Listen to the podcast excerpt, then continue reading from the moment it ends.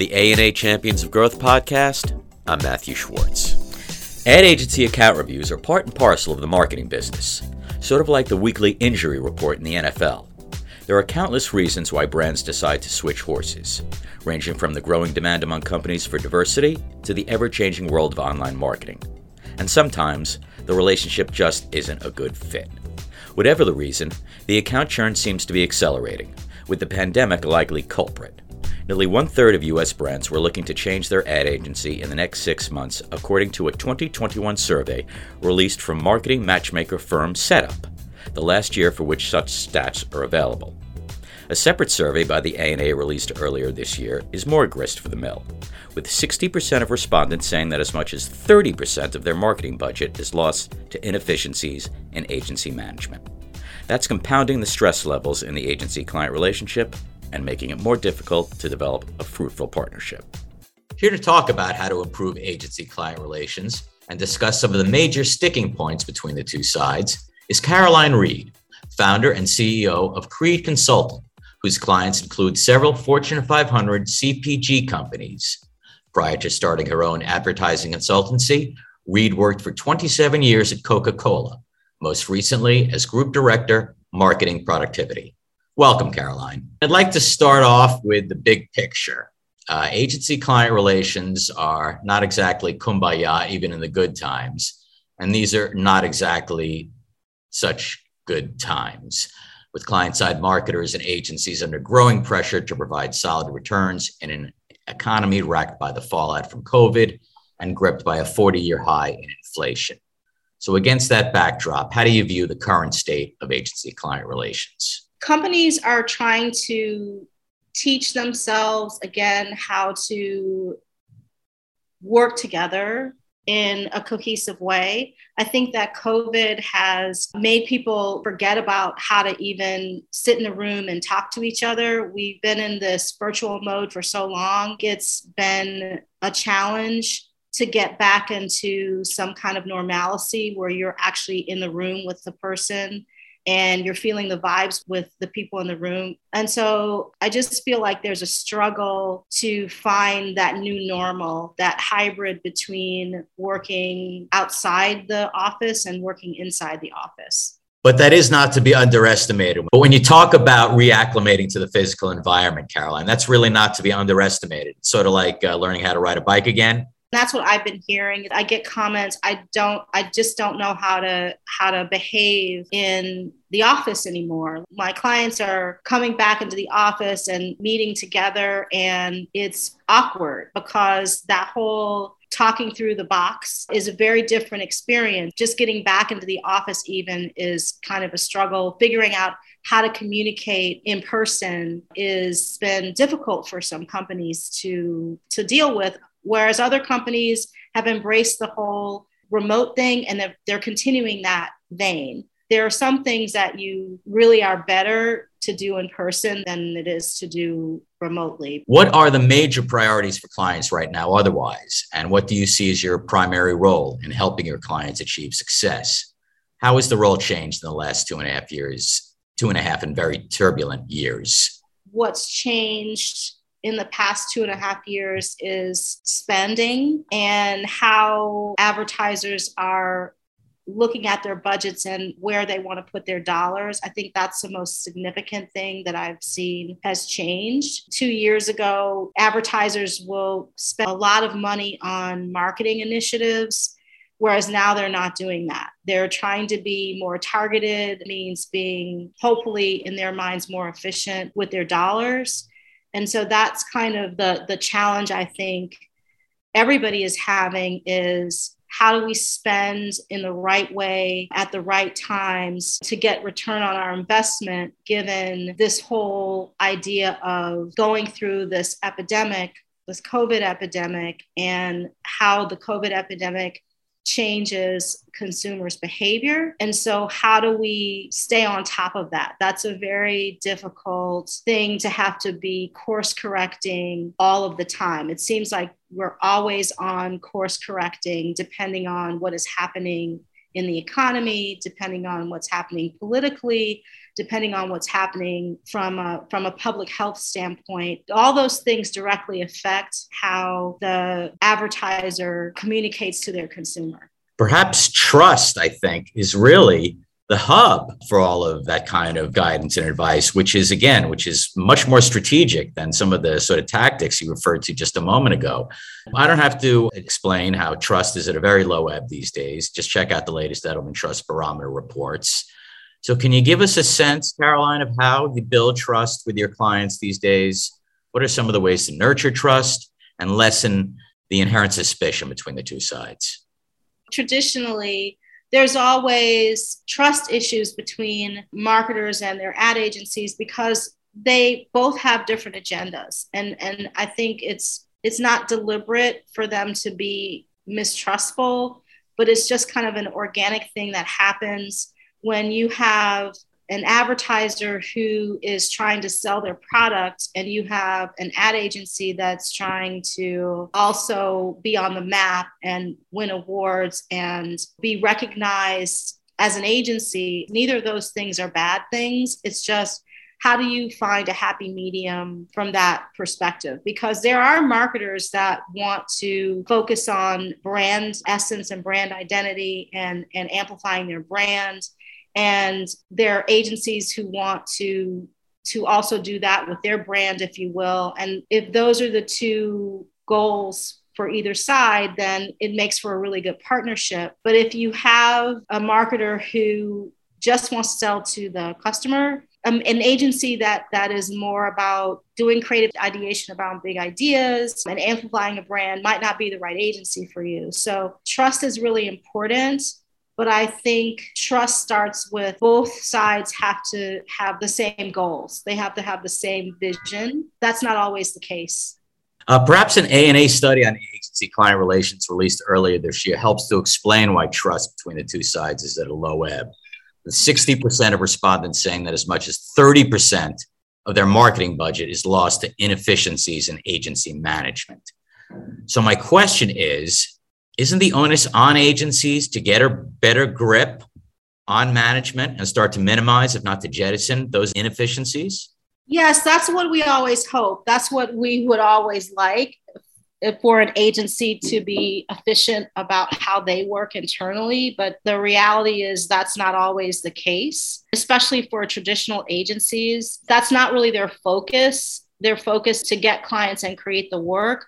Their focus is not necessarily how they operate internally. Yes, we would like to see that. On the other end of that, the clients need to be savvy enough to be able to give their agencies guardrails on how they should be working with them. And what I mean by that is you're an advertiser and you're looking at agency fees, for example, because that's where you can see inefficiency is in how many people they put on your brand and how many hours they're working. And the client should understand how to look at agency fees, where the fat is, where the fluff is. It is a two-way street in terms of making sure that both sides are being efficient. At the end of the day, the advertiser is responsible for their brand. So they're responsible for the spend. So they need to be able to understand what they're spending things on. They need to be able to look at, I'm an agency person and here's how much it's going to cost me to, or cost you to hire us to do this work. The advertiser should be able to look at that and be able to be a shrewd negotiator around agency fees. And they should also be that way with production costs. There has to be some onus on the advertiser as well as kind of a checks and balances with the agency. But the ANA survey also found that 80% of the 60 marketers polled said they experience high levels of stress with their agencies not delivering on expectations. I wonder if this vicious cycle, if you will, regarding inefficiencies is adding to such friction. And I wonder if throughout the last several years, again, you sort of touched on this, basic communication skills have been sort of weighed low by our reliance on speaking via email and texting. I think on both sides, there is a level of experience that needs to be there. As an advertiser, I need to understand how to communicate with my agencies and help them understand what it is that I am looking for. And if I don't know what I want, and I'm expecting you to come up with that, what I don't know, what I don't want, that causes a lot of stress. And then if you're an agency who is not immersing themselves in the advertiser's brand and the way that they work, that causes a lot of stress as well. So again, I think that both sides are culpable when it comes to being stressed in the relationship. And Caroline, as we head into a break, ANA's Marketing Training and Development Center earlier this year launched a training program designed to help both clients and agencies improve their working relationships. So at a more local level, what are some of the ways that clients and agencies perhaps can create protocols or systems that bolster their relationships, however incrementally? First and foremost, having a solid process, a guide, and a roadmap from start to finish is really important. To have rules and cadence is really important. So everybody knows what they're supposed to be doing when they need to do it. Some of it is just psychology. It is behavioral. It is talking about behaviors and talking about how you treat each other as human beings along the way in the process. It's important to establish a culture. What is the culture of the advertising agency? What is the culture of the advertiser? And what culture do we want to see between these two entities? Stay with us. There's more to come. We now take a break for a brief message regarding ANA Newsstand. The ANA produces 4 in-house publications covering the latest developments and trends in B2C, B2B, brand purpose, and across the industry at large.